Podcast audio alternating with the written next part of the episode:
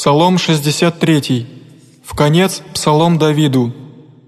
«Услыши, Боже, глаз мой, внегда молитимися к Тебе, от страха вражия изми душу мою, покрой меня от сонма лукавнующих, от множества делающих неправду,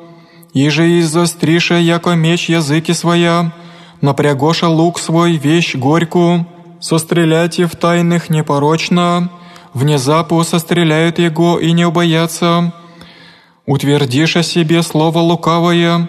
поведаша скрыть сеть реша, кто узрит их, испыташа беззаконие, исчезоша испытающие испытания, приступит человек и сердце глубоко, и вознесется Бог, стрелы младенец, быша язвы их, изнемогоша наня языцы их, смутишася всевидящие их, и убояся всяк человек, и возвестиша дела Божия, и творение Его разумеша,